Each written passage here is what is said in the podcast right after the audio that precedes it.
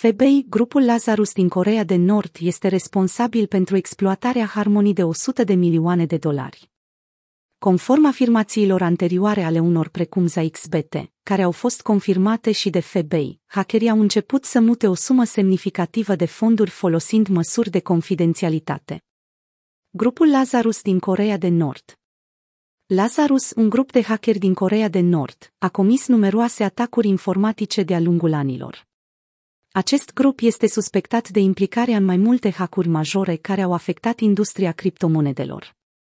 Grupul a fost vinovat chiar și de hackul Sony Pictures din 2014 care a costat compania 35 de milioane de dolari în reparații și a deteriorat grav reputația hackerii nord-coreeni, a căror țară de naștere este blocată într-o criză financiară prelungită și, în esență, izolați de piața globală, și-au câștigat o mare parte din banii din furtul de criptomonede și alte forme de spionaj cibernetic.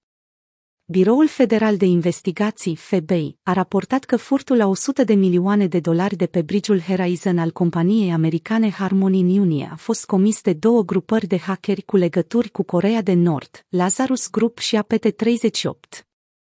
Se crede că hackerii nord-coreeni au furat criptomonede în valoare de 1,72 miliarde de dolari din 2017. Acest număr este în creștere datorită eforturilor lor constante de a încălca mai multe măsuri de securitate și de a fura mai mulți bani. Lazarus Group responsabil pentru hackul de 100 de milioane de dolari. Tether USDT Ether Ethereum și Rept Bitcoin WBTC au fost furate de la Horizon Bridge, un serviciu care facilitează tranzacționarea cu criptomonede între Harmony și alte blockchain-uri.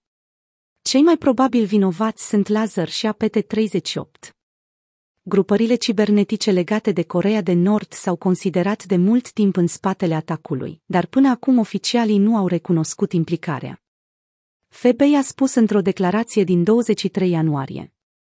Prin investigațiile noastre, am putut să confirmăm că atacatorii cibernetici legați de Corea de Nord Lazarus Group și APT-38 au fost responsabili pentru furtul la 100 de milioane de dolari în monede virtuală de la Harmony.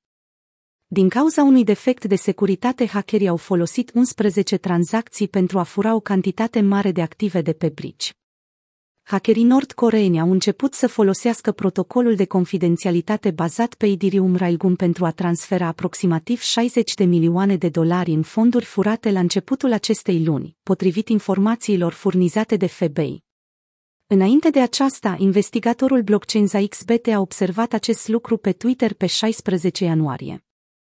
Potrivit Changpeng Zhao, CEO-ul Binance, exchange-ul a ajutat rapid pe Huobi să înghețe și să recupereze activele digitale depuse de hackerii după ce s-a descoperit că hackerii încercau să spele bani prin exchange-ul de criptomonede Huobi.